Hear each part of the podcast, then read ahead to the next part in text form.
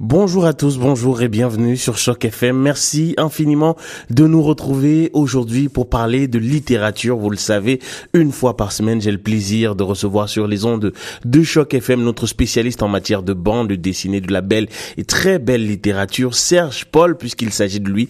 Il nous revient cette fois-ci encore pour un classique euh, qui fait son retour dans nos rayons. On a le sentiment depuis quelques semaines déjà qu'on ne parle que de retour. Il y a quelques temps euh, déjà, on faisait faisait allusion à Corto Maltese qui est en train de revenir. On faisait allusion aussi à Astérix et Obélix. Et aujourd'hui, on a un autre classique de la bande dessinée qui fait son retour. Bonjour Serge Paul. Bonjour Elvis, comment vas-tu? Ça va très bien et toi-même? Eh ben super et puis j'espère que nos auditeurs vont aussi bien que nous. Euh, on profite de cet euh, été indien, on est très contents. Ouais, effectivement, et j'imagine qu'ils seront d'autant plus contents que tu nous viens avec de bonnes nouvelles puisqu'on a le retour euh, d'une espèce de classique de la bande dessinée. J'avoue que grâce à toi, je découvre beaucoup de choses. Tu m'inities ah. à, à, à, pas mal de personnages classiques de la bande dessinée que je ne connaissais d'ailleurs pas. Et aujourd'hui, tu as choisi de nous parler de l'un d'entre eux dont tu dis qu'on nouveau numéro sera disponible. Oui, exactement.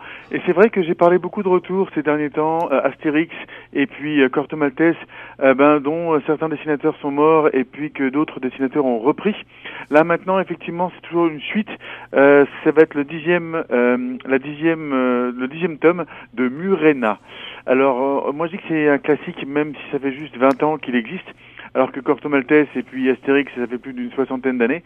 Euh, classique parce que, ben, en très très peu d'années, euh, les deux euh, dessinateurs et scénaristes qui sont Philippe Delaby et puis Jean Dufaux ont placé cette aventure de la Rome antique vraiment au devant de la scène classique de la bande dessinée. Et maintenant, c'est tellement classique euh, et je vais vous dire un peu plus pourquoi après, que même dans les salles de classe, ils utilisent Murena pour parler euh, de la Rome antique.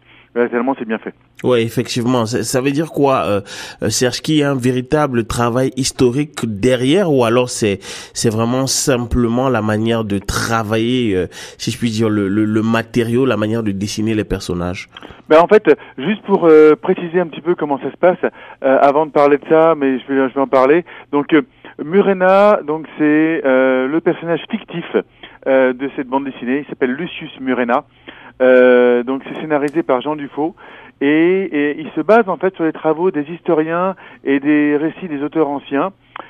pour faire son scénario et le, et le dessinateur Philippe Delaby qui nous a quittés malheureusement il y a quelques années en fait, ils racontent tous les deux l'ascension au pouvoir de Néron à travers les intrigues, les complots, les meurtres, les glissements progressifs mais irrémédiables de ce dernier euh, Néron vers la folie.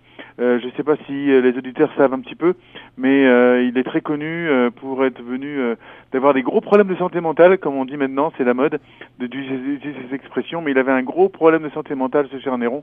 Il a même fait brûler Rome à cause de, de, cette, de cette santé mentale. Et donc le, le dessin très réaliste et très fouillé, le scénario qui restitue très pour très l'histoire de Rome dans toute sa violence, euh, mettent en scène en fait des acteurs euh, qui sont dévorés par euh, la cupidité, le goût du pouvoir et qui accumulent les cruautés, les crimes, les trahisons sans la moindre scrupule. Surtout que c'était pas du tout euh, une démocratie comme vous devez le savoir. Et donc déjà en démocratie, les politiciens font un peu ce qu'ils veulent. Alors imaginez quand c'est une quand c'est un empereur qui est à la tête du pays, euh, ça devient un peu la folie. Donc c'est vrai que ils se sont basés sur des faits euh, historiques. Euh, ils font très attention à ça. D'ailleurs, tellement attention que à la fin de chaque livre, euh, il, euh, y a un glossaire qui définit les mots latins utilisés ou précisés dans le contexte historique d'une scène, et il est parfois suivi euh, d'un erratum, parce que quand une inexactitude dans un album précédent a été signalée au scénariste, souvent par les lecteurs, euh, ben il, il, signale, il dit excusez-nous, on a effectivement fait des recherches, mais il a été signalé que telle et telle erreur existait. Et c'est tellement été comme je disais tout à l'heure, il y a beaucoup de, de, de professeurs d'histoire en France qui utilisent beaucoup euh, cette bande dessinée. Je crois qu'il y a un prof aussi ou deux profs ici euh, à Toronto qui l'utilisent, euh, mais aussi les, les magazines d'histoire. Il y a un magazine qui s'appelle l'Histoire d'ailleurs, qui a publié en 2009 un hors-série qui s'appelle Rome au temps de Néron, et ils étaient en partenariat, partenariat pardon, avec les éditions d'Argo qui publient qui publie Murena, et donc ce numéro de 2009 hors série contient notamment un chapitre sur le vrai et le faux dans Murena. Donc c'est vraiment devenu une référence au niveau histoire et au niveau euh, donc euh, de la Rome antique sans être romantique euh, et sans jeu de mots. Effectivement. Alors Serge Paul, c'est vrai qu'au niveau du dessin, puisque j'ai quelques images devant moi, c'est assez particulier. Hein, c'est, c'est, ça ne ressemble en rien à, à, aux autres bandes dessinées dont on parlait. Je parle par exemple à Astérix et Obélix. ça me ferait plutôt penser à cette bande dessinée à laquelle tu faisais allusion il y a quelque temps, celle du photographe de Auschwitz, c'est-à-dire des bandes dessinées lourdes dans euh, qui sont dessinées de manière très réaliste. Et, même quand on voit la couverture, ça ressemble, on, sent en fait du danger euh, via la couverture de chaque numéro. Tout à fait d'accord avec toi. Et euh, ça fait aussi référence à plein de pièces de théâtre tragiques qu'on peut qu'on connaît en fait sur sur sur Rome et sur la Grèce. Et c'est très théâtral à ce niveau-là et très effectivement réaliste euh, je pense pas que ce soit conseillé pour des enfants du tout, euh, peut-être pour des, euh, des jeunes euh, des jeunes adultes, mais bon pas, pas, pas du tout pour les enfants. Il y a il y a pas mal de violence, mais pas de la violence gratuite pour montrer de la violence. Non, c'est juste parce que la société romaine à l'époque était comme ça. surtout au niveau des grands, comme c'est le cas ici, puisqu'on va parler de Néron, de Agrippine et de tous les gens qui étaient au pouvoir à, à cette époque-là. Et c'est intéressant de voir que c'est tellement réaliste que quand on regarde bien précisément euh, et qu'on lit certaines interviews des dessinateurs et scénaristes, ils se sont basés sur beaucoup de films qu'ils adoraient dans leur enfance, ce qu'on appelle les péplums, donc les, les films qui tracent euh, les épopées romaines et tout ce qui s'est passé euh, à l'époque. Il y a certains films qui sont un petit peu des, des séries B et qui sont un peu rigolotes, mais d'autres qui sont très très bien faits, comme euh, le, les Spartacus ou comme Gladiator euh, qui est sorti il y a quelques années. Et il y a certaines scènes qui sont du, de la bande dessinée euh, qui rappellent complètement les scènes de Bénure, qui rappellent complètement les scènes euh, de Peplum, effectivement, que j'ai déjà cité, mais euh, donc quand on regarde, on a l'impression de voir un film parce que certaines images sont aussi des cadres de caméra qui, dont ils se sont inspirés pour ces films-là. Donc vraiment à découvrir, ça vaut vraiment vraiment le coup. Et moi, je suis pas un très très grand littéraire entre guillemets. J'aime beaucoup effectivement euh, certains certains romans euh, historiques. Et là, pour moi, c'est un roman graphique historique euh, extraordinaire. Mais je, ça m'a permis de re, réapprendre cette histoire de Rome à cette époque-là, euh, avec Agrippine, avec Néron. Je connaissais leur nom, mais j'ai un peu perdu en fait ce côté euh, de l'histoire et des précisions de ça. Et euh, Murena, moi quand j'ai découvert ça il y a quelques années, bah, ça m'a appris énormément à ce sujet.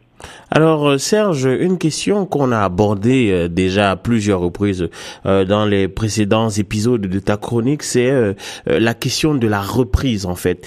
on sait que, du moins je le dis, si nos auditeurs ne le savent pas, que le dessinateur original euh, de la bande dessinée est décédé et que le, le, dessin a été repris par quelqu'un d'autre. Alors, est-ce qu'il y a des chances euh, lors de la reprise que euh, la nature du dessin soit affectée, que l'ambiance change? Autrement dit, est-ce qu'un dessinateur ressemble à un autre? Euh, non, bien sûr, ils, ils ressemblent pas. Euh, ils ont chacun leurs euh, caractéristiques. Maintenant, quand on parle de bande dessinée, comme j'en ai parlé ces derniers temps, comme Astérix, comme Corto Maltese et maintenant comme Murena, ce sont des classiques. Donc on peut pas changer euh, l'atmosphère, euh, on peut pas changer comment Astérix était dessiné, on peut pas changer comment euh, Corto Maltese est dessiné, et c'est pareil, on peut pas changer comment Murena est dessiné. Donc euh, le nouveau dessinateur qui a repris donc euh, à la mort de Jean Dufaux, qui s'appelle Théo, son véritable nom c'est donc Théo Canetti, il a été sélectionné parmi parmi énormément de d'autres dessinateurs, il vient de l'Italie d'ailleurs, de la ville de Florence en Toscane. Euh, et puis, ben, je pense que son euh, sa culture italienne lui permet aussi peut-être de retranscrire euh, ce côté romain et ce côté antique, euh, mais ils sont effectivement triés sur le volet entre guillemets pour pouvoir reprendre ce genre de d'histoire et de garder l'atmosphère et de garder la façon dont Jean Dufaux pour pour l'occasion dessinait et puis le scénariste est toujours là, Philippe Delaby. Donc, euh, euh, non, pardon, Philippe Delaby est décédé, c'est Jean Dufault qui est toujours là. Et puis, donc, ils doivent collaborer entre eux. Donc, ça doit être effectivement une collaboration qui doit fonctionner aussi pareillement, de la même façon euh, que ça, fonctionnait quand euh, le dessinateur était encore parmi nous. Alors, et euh, Serge, qu'est-ce que l'on sait de ce nouveau numéro, de celui qui va être publié? Est-ce qu'on a des dates? Est-ce qu'on a un éditeur? Ou alors peut-être un synopsis euh, donc c'est ça va être sorti en ça va être sorti euh, donc cette année enfin je, si je, je crois c'est au mois de novembre que ça sort. Et puis euh, euh donc ça tourne toujours autour de euh, cette cette bataille de pouvoir entre Néron et puis son entourage.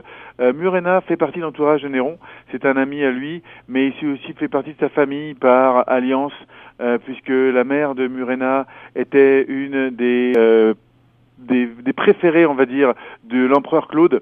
Et l'empereur Claude, euh, ben en fait, euh, a laissé un peu de côté sa femme Agrippine, qui avait un fils qui s'appelait qui s'appelait Néron à l'époque.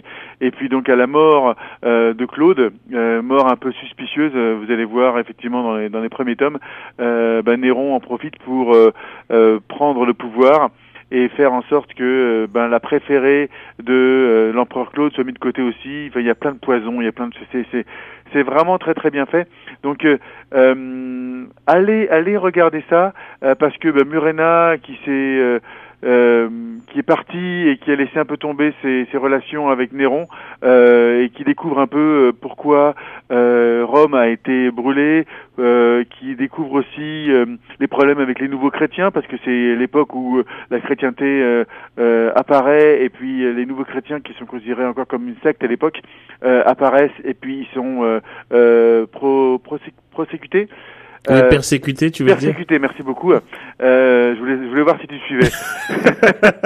Ils sont persécutés, donc la persécution aussi des chrétiens. Donc euh, on vit tout ça à travers les yeux de Murena. Donc euh, c'est vraiment euh, intéressant et Murena se rapproche de Néron dans ce nouveau euh, chapitre qui s'appelle Le Banquet et qui va et qui va sortir effectivement fin, fin fin 2017. Ok, très bien. Donc bien sûr, on en reparlera avec beaucoup de plaisir le, moment venu. Mais pour rattraper tout ça, si vous voulez, excuse-moi encore de t'interrompre, pardon Elvis, dans les bibliothèques de Toronto ou à la librairie La Mosaïque qui se trouve sur Bloor and Spadina, vous pouvez retrouver les premiers tomes, les neuf premiers tomes de Murena et puis rattraper l'histoire et puis après euh, vous pourrez euh, vous délecter du dixième tome qui va sortir.